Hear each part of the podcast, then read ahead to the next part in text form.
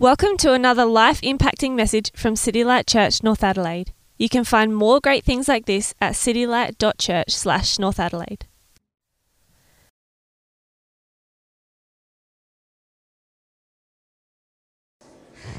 Thanks, everyone. Um, I'm just going to read uh, our Bible readings for the message this morning. Uh, so if you'd like to turn to Amos chapter nine, I'm going to read from verses, verse one to verse fifteen, and that can be found on page one thousand four hundred nineteen if you're using the Bible in the pew. Now, Amos is one of our minor prophets towards the end of the Old Testament. Um, he's a shepherd from the south of Israel, and he is um, speaking to the north of Israel.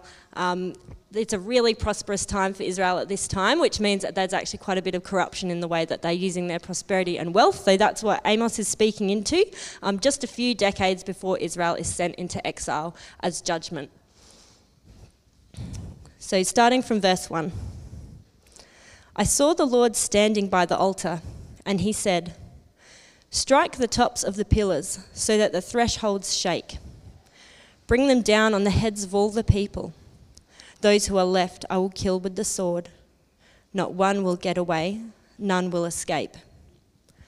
Though they dig down to the depths of the grave, from there my hand will take them. Though they climb up to the heavens, from there I will bring them down. Though they hide themselves on the top of Carmel, there I will hunt them down and seize them. Though they hide from me at the bottom of the sea, there I will command the serpent to bite them. Though they are driven into exile by their enemies, there I will command the sword to slay them. I will fix my eyes upon them for evil and not for good. The Lord, the Lord Almighty, he who touches the earth and it melts, and all who live in it mourn.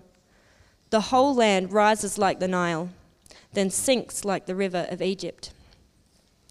He who builds his lofty palace in the heavens and sets its foundation on the earth, who calls for the waters of the sea and pours them out over the face of the land, the Lord is his name. Are you not Israelites, the same to me as the Cushites, declares the Lord? Did I not bring Israel up from Egypt, the Philistines from Caphtor, and the Arameans from Kir? Surely the eyes of the sovereign Lord are on the sinful kingdom. I will destroy it from the face of the earth, yet I will not totally destroy the house of Jacob, declares the Lord. For I will give the command, and I will shake the house of Israel among all the nations, as grain is shaken in a sieve, and not a pebble will reach the ground. All the sinners among my people will die by the sword, and those who say, 'Disaster will not overtake or meet us.' In that day, I will restore David's fallen tent. I will repair its broken places, restore its ruins, and build it as it used to be, so that they may possess the remnant of Edom and all the nations that bear my name, declares the Lord, who will do these things. The days are coming, declares the Lord, when the reaper will be overtaken by the plowman and the planter by the one treading grapes. New wine will drip from the mountains and flow from all the hills. I will bring back my exiled people, Israel. They will rebuild the ruined cities and live in them. They will plant vineyards and drink their wine. They will make gardens and eat their fruit. I will plant Israel in their own land, never again to be uprooted from the land that I have given them, says the Lord your God." We'll now turn to uh, a reading from the Gospel of Luke. Uh, we'll be doing two short readings from Luke, one kind of at the beginning of Jesus' ministry and one towards the end of Jesus' ministry. So the first one will be uh, Luke chapter five, twenty-seven to thirty-two on page one thousand five hundred ninety-nine of the Pew Bibles. So this is, uh, Jesus has just healed a paralytic and called his disciples. He's kind of kicking off um, in his ministry now. Beginning at verse twenty-seven. After this, Jesus went out and saw a tax collector by the name of Levi sitting at his tax booth. "Follow me," Jesus said to him. And Levi got up, left everything, and followed him. Then Levi held a great banquet for Jesus at his house, and a large crowd of tax collectors and others were eating with them. But the Pharisees and the teachers of the law, who belonged to their sect, complained to his disciples, "Why do you eat and drink with tax collectors and sinners?" Jesus answered them, "It is not the healthy who need a doctor, but the sick. I have not come to call the righteous, but sinners to repentance." And then we'll flip over to Luke nineteen. On page one thousand six hundred thirty, from verse one to verse ten. Uh, Jesus has just healed a blind man, and he is kind of just about to, it's been speaking about his death as well, so heading towards the end of his ministry.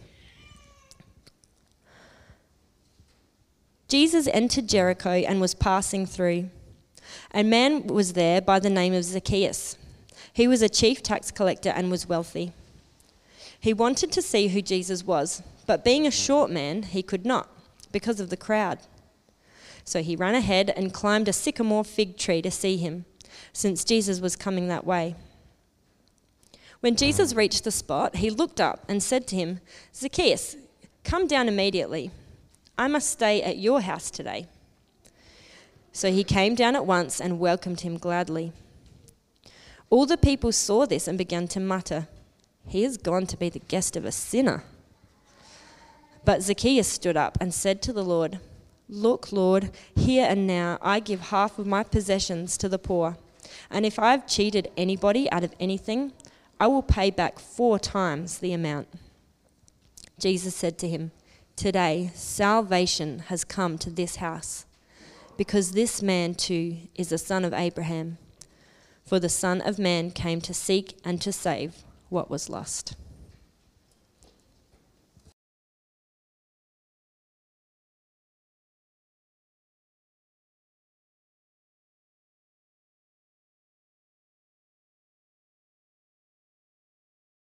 Thanks very much, Ellen. Uh, good morning, everyone. It's nice to see you this morning. My name's Simon. If I haven't met you before, I'd love to catch up with you at the end of our gathering today. I'm the lead pastor here. It's really lovely to see you, and uh, welcome uh, to our Advent series as we continue to think about Come Thou Long Expected Jesus. Uh, this is week five in this little series we are in as we long to see the coming again of Jesus Christ.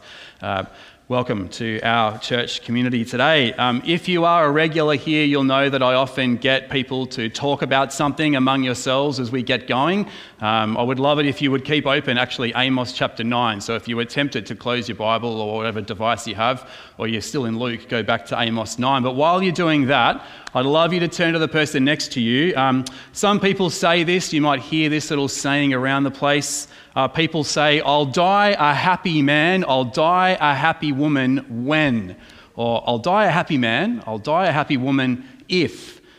I want you to turn to the person next to you. How would you finish that little phrase? "I'll die a happy man if, I'll die a happy woman if." Go, I'll give you ninety seconds for this one. Have a chat to the person. What would make you happy if you were to die? Go, have a cup, okay. Keep, uh, keep whatever you've been thinking about, if you thought about anything, uh, keep that in the back of your mind as we come to God's Word this morning. Would you pray with me as we ask God to help us to understand His Word? Let's pray. Oh, Father, we pray this morning that as we come to Your Word, that by Your Spirit and through Your Word, we would see Jesus, that by Your Spirit and through Your Word, we would hear Jesus.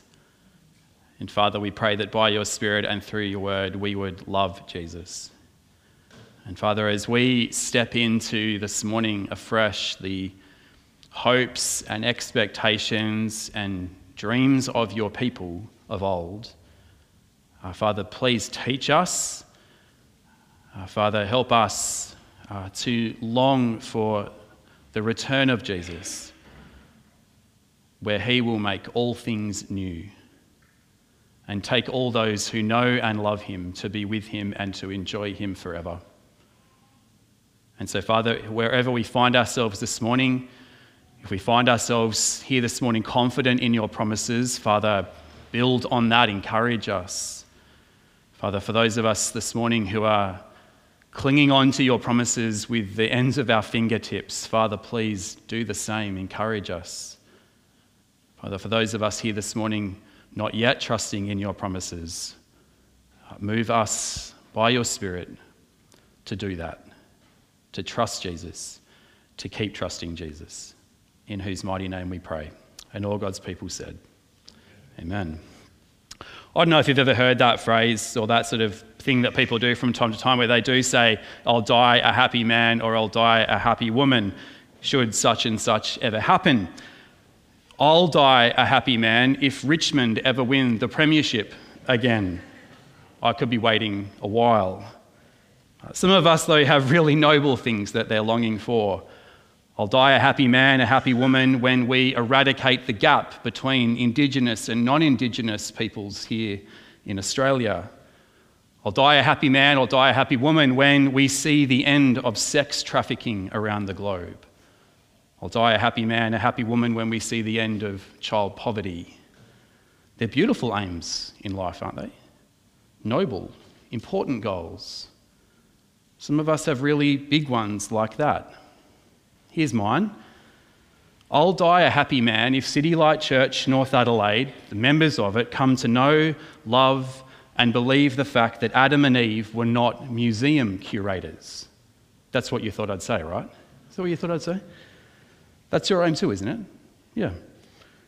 That's what you want before you die. Brothers and sisters, today is technically the second Sunday in the church calendar season called Advent. It's the fifth week in our series called Come Long Expected Jesus. Christmas is coming really soon. fifteen days to go, by the way, if you haven't realised. And how wonderful I think it is that we come to ch- this chapter in the book of Amos, chapter nine, before us in this series in Advent, because Amos wants to blow the doors off your Christmas twenty twenty-three. He wants to widen the lens. He wants to increase the scale, whatever it is. In this prophecy about judgment, there is good news beyond compare. Uh, have a look at chapter nine, verse eleven. In that day, in that day, I will restore David's fallen shelter. I will repair its broken walls and restore its ruins and will rebuild it as it used to be. Folks, I want you... I want to take you forward this morning by taking you back to the very beginning. The world that God made for Adam and Eve. That world that God made for Adam and Eve was not a, a dusty museum that Adam and Eve were to preserve for all time. Adam and Eve were not museum curators. I think we sometimes think that they were, don't you? I do. You know, because God said to Adam and Eve back in the garden, back in the very early parts of the Bible, God said to Adam and Eve in the garden, you know, do not eat from this tree. And we can think, therefore, they weren't meant to touch anything at all. Isn't that what you do when you take your children to the museum in Adelaide? You know, don't touch anything. It's precious. Just hands off. Do it all the time.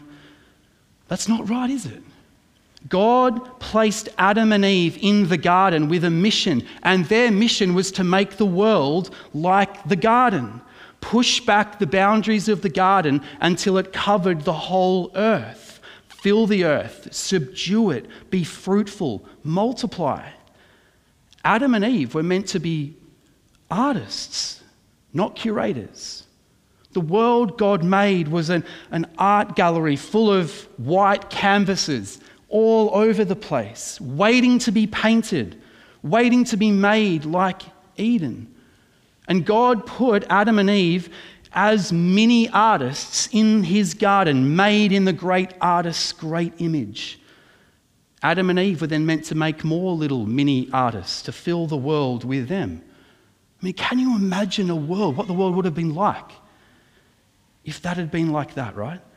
Full of humanity working in perfect harmony together to push back the jungle, to turn the jungle into a garden, tending it, stewarding it, ruling it, and delighting in it.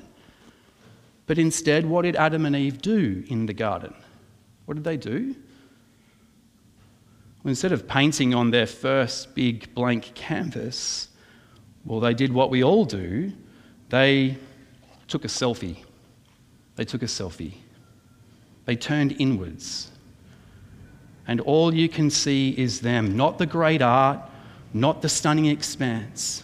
It's like someone, I don't know, going to visit the Louvre in Paris or going to the Grand Canyon in the U S and, and standing in front of it and taking a selfie of themselves. They get home, they show someone, and all you can see is them, not the beautiful artwork or the, the great expanse unfolding.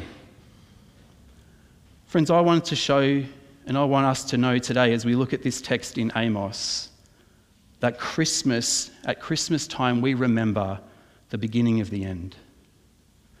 We remember the beginning of the end of all that foolish rebellion in the garden.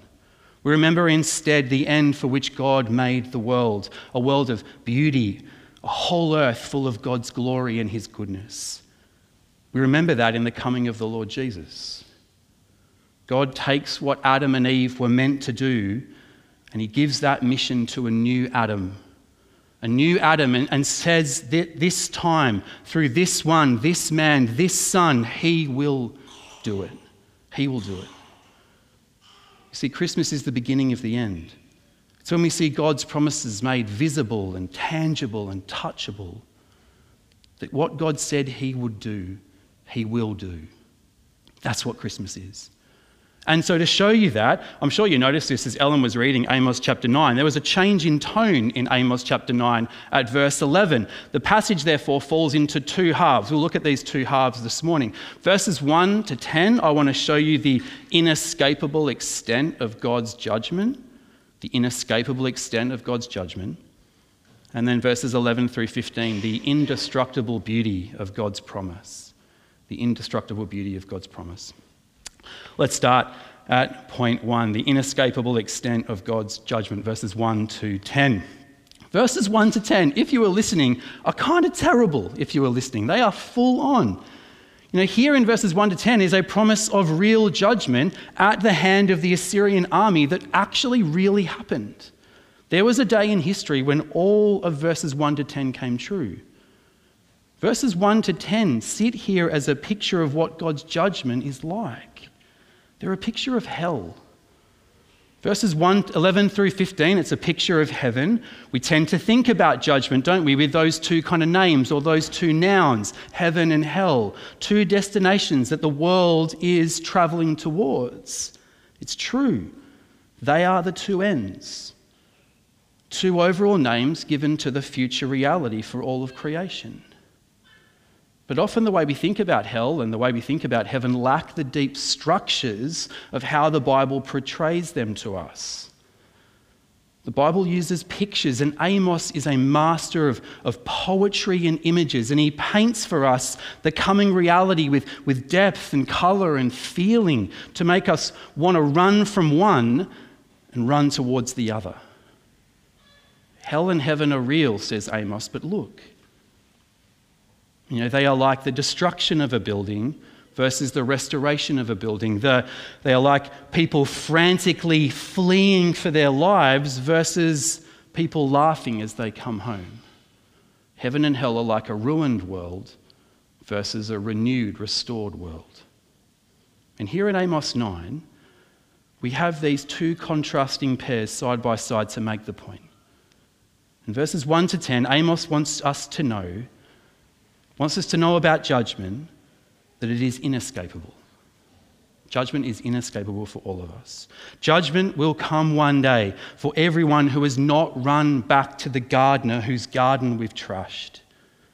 The only way to be safe is to run back to God, not away from God. And for everyone who spends their life pretending with God or avoiding God or running from him, there is only judgment.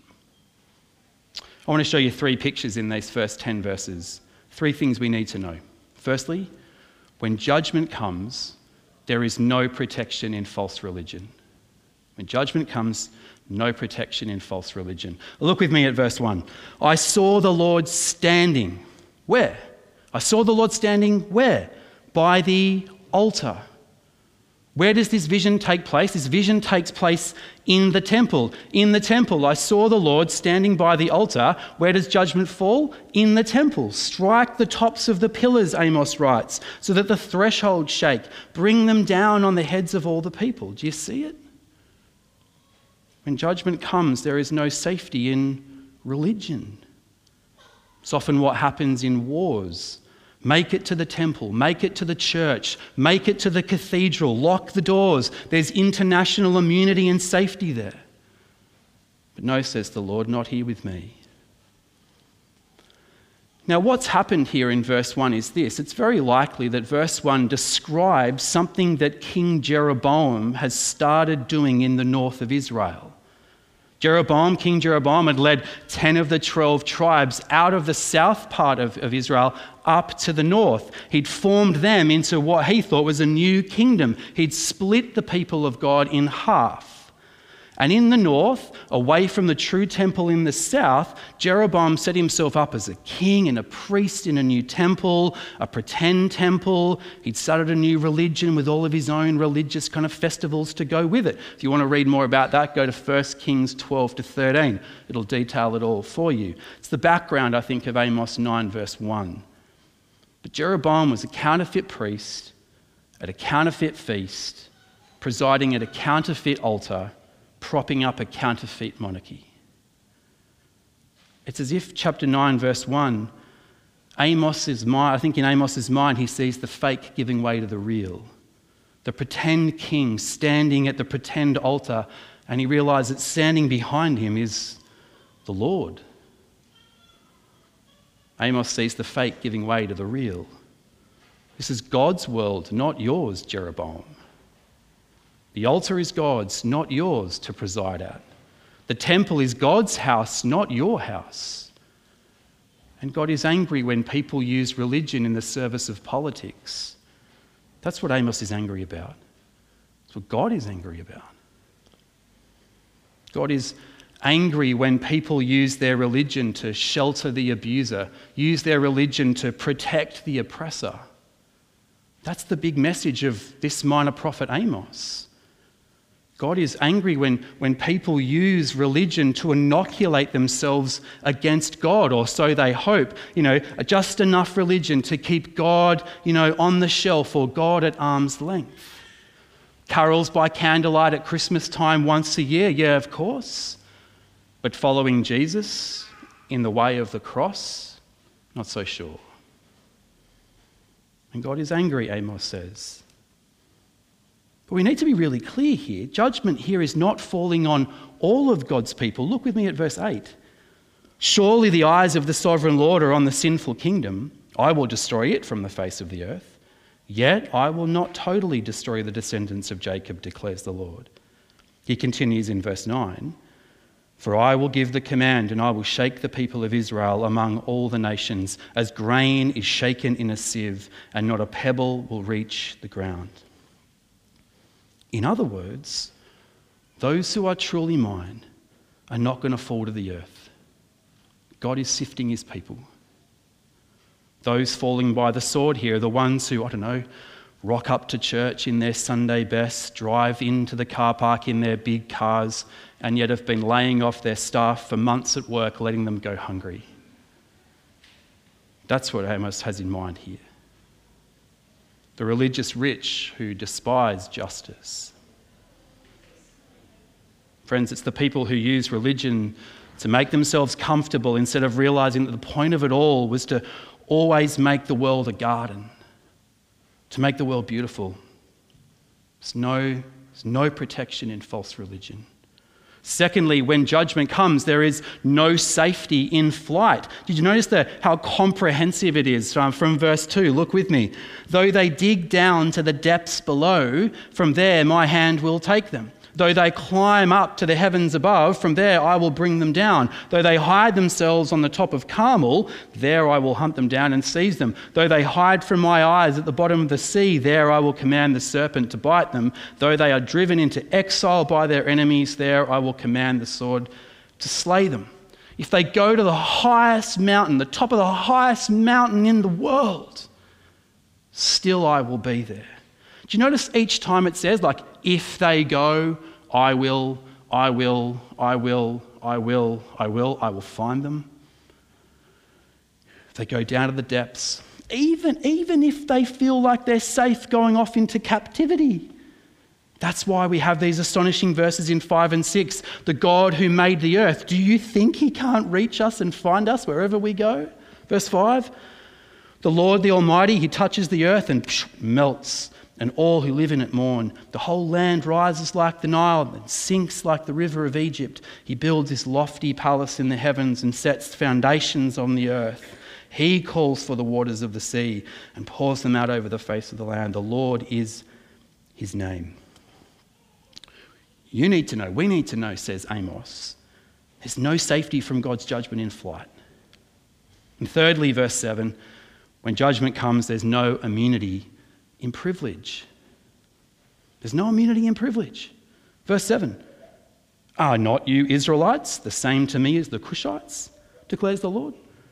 Did I not bring Israel up from Egypt, the Philistines from Kaftor, and the Arameans or the Syrians from Kir? What's going on here? What's Amos saying? In, in effect, he's kind of going, look, you and I know, like you Israelites, we are the people who have a, a special date in our calendar, don't we? A special ca- date in our past that we get to look back to, and we think that that event, that day in our past kind of, I don't know, grants us privilege and immunity. Isn't that what the Lord's saying here?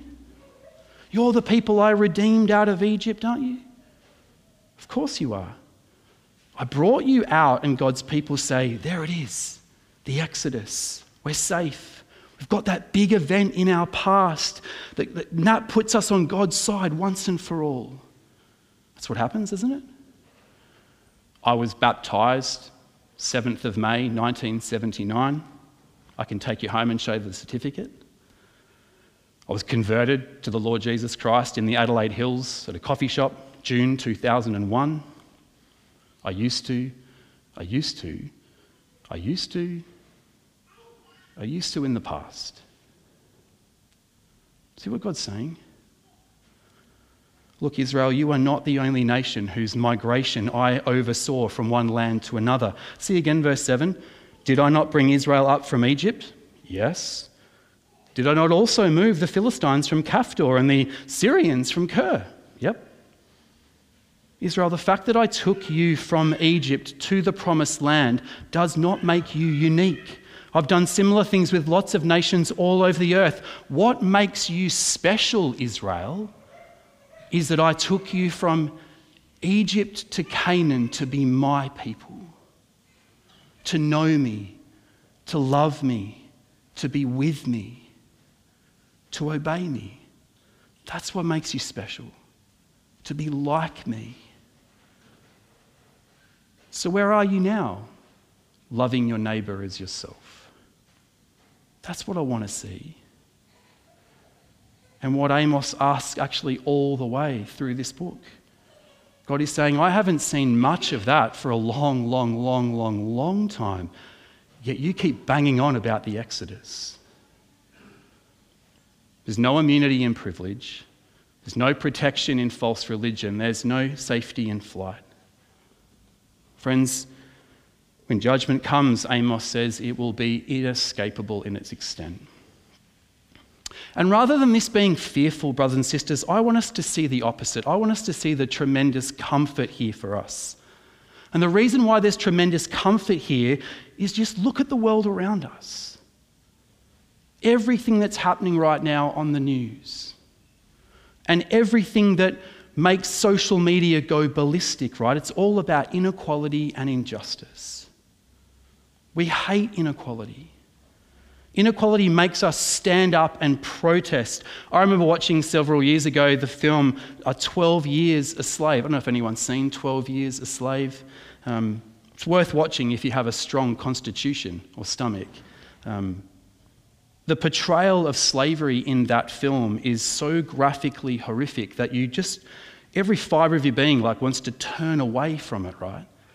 But then the other fibres that are left over in your body sort of are going like, but to not watch it would be actually kind of morally wrong, because what's portrayed there actually happened and it was really awful. We hate inequality. We hate injustice, don't we? We want justice that reaches down to everybody, the rich and the powerful and influential and the well-connected who get all the best lawyers and can pull all the right strings. No, we hate that. The colour of skin or gender, when it automatically affects the emotional judgments a jury makes before a word is even spoken in court. We hate it.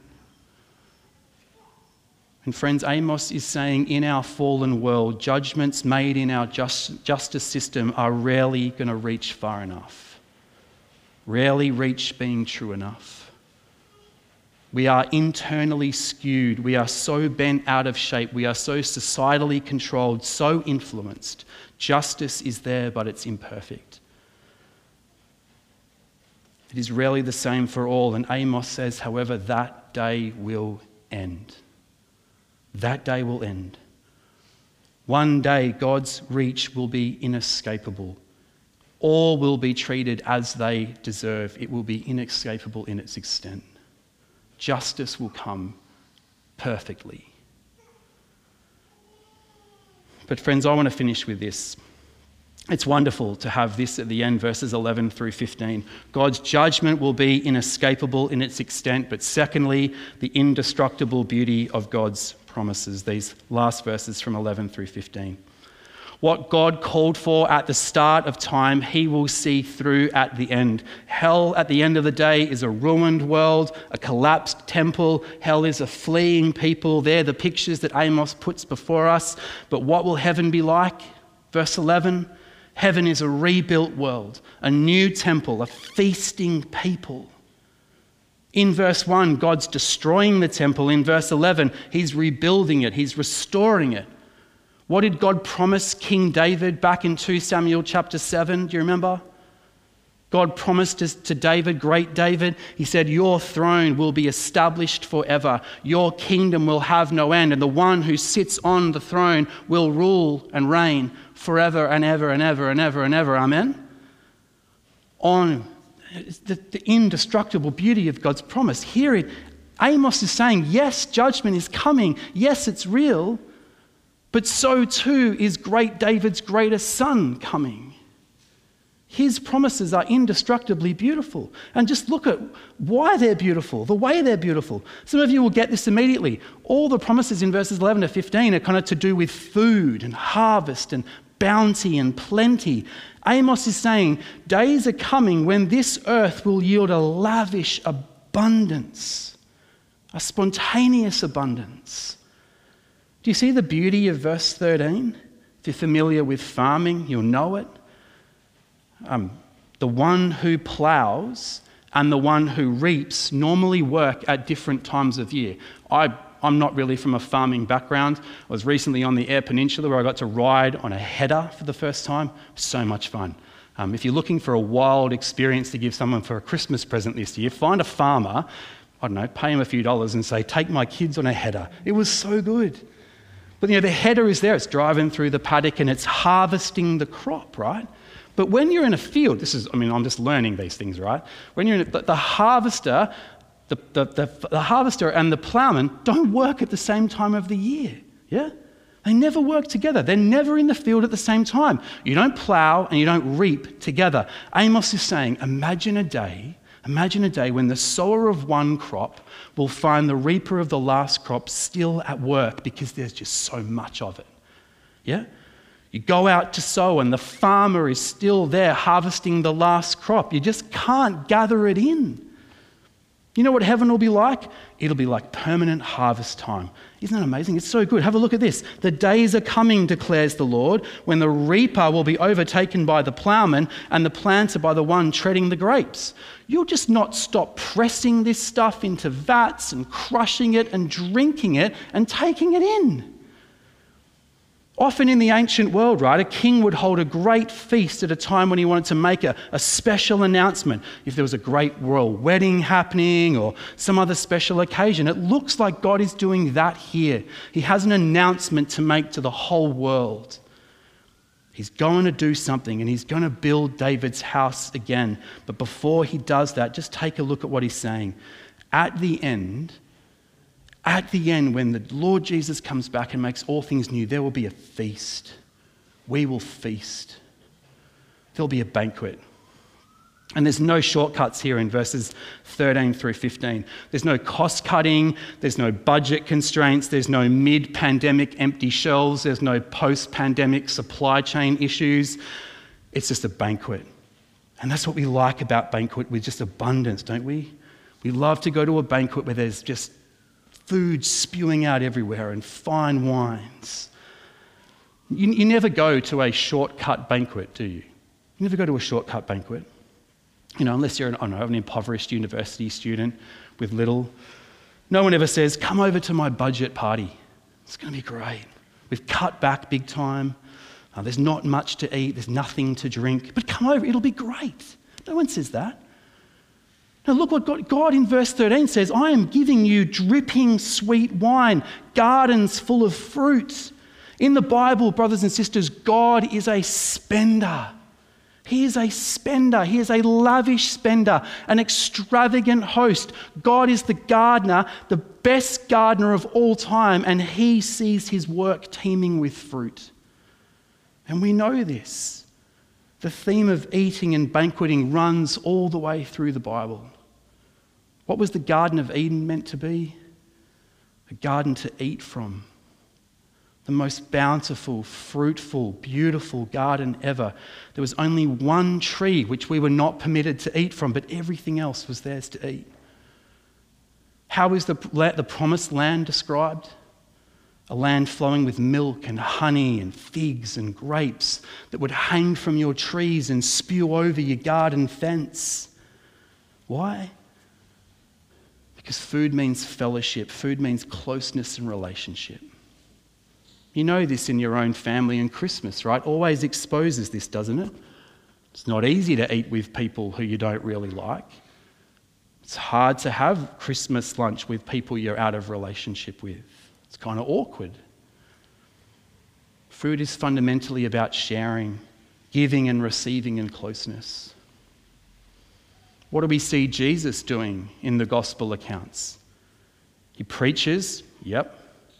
He heals people, of course, and we see him eating. Why does he eat with tax collectors and sinners, they asked. One scholar has said that if you open Luke's gospel, Luke's account of the, the person and work, the life of the Lord Jesus Christ, and you read it from beginning to end, you constantly see Jesus either going from one meal on his way to another, just toing and froing. It's great. And the reason for that, I think, is found back here in Amos chapter nine, verse eleven. See what God is doing? He's rebuilding. He says, the, the ruined cities that lie desolate and the entrance to every house is barred. That's what happens in Amos, right? There are no entry signs all over the city. You cannot enter, you cannot enter, you cannot enter. That's what happens in our world. People are told that all the time. You're not good enough. You're not rich enough. You're not strong enough. You're not smart enough. You're not pretty enough. You're not qualified enough. You're not young enough. And door after door is closed.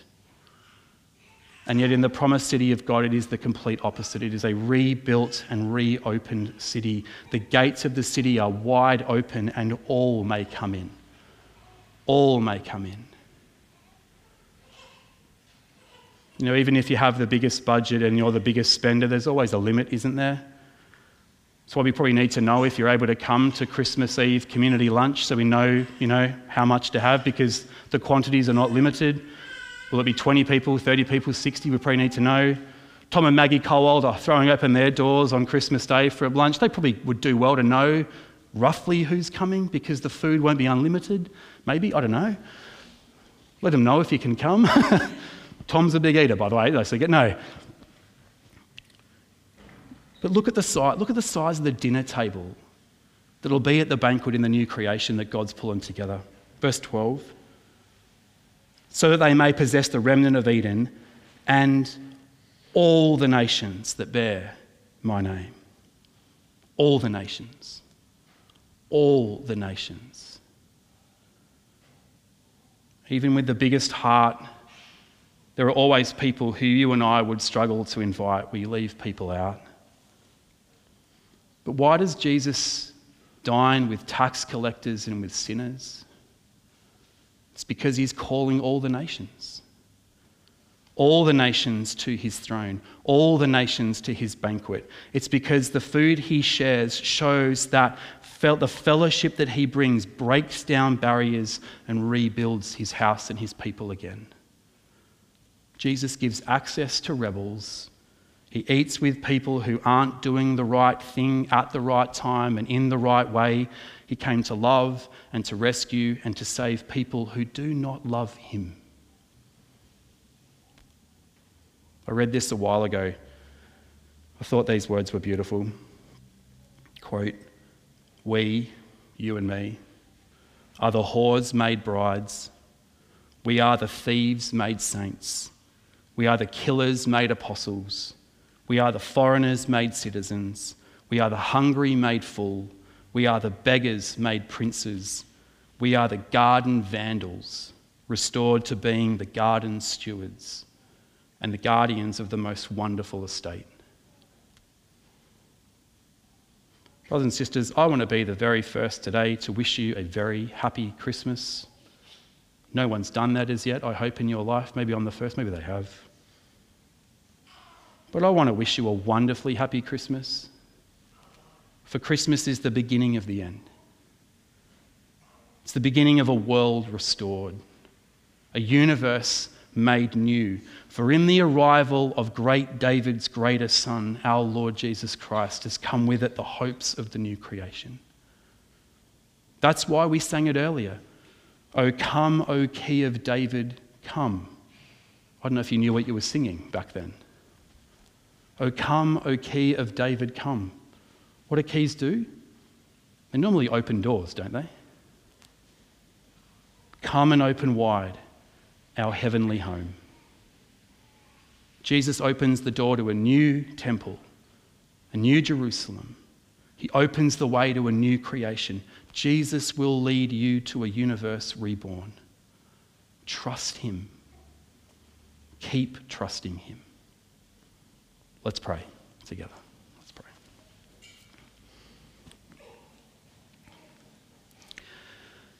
Heavenly Father, we praise you Uh, for your promise, and we praise you in anticipation of its fulfillment.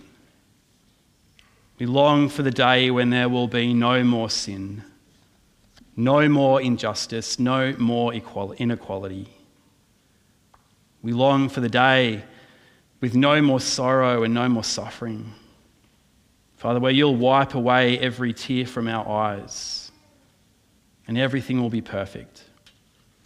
Our relationship with you, our relationship with each other, our relationship with the world around us, in a new creation, in a new heaven and a new earth. Father, we look forward to that day when every nation and every tribe and every tongue and every people group in the world will gather around your throne and enjoy your presence at a wonderful feast with you and one another. Father, we long for this new day. So come, Lord Jesus, come quickly. In Jesus' name we pray. Amen. Thank you for listening to audio from City Light Church, North Adelaide. We hope you found it helpful, and we'd love for you to share this message with others. For more great content, more information about City Light Church, or to donate to the work of City Light Church, North Adelaide, visit us at citylight dot church slash North Adelaide.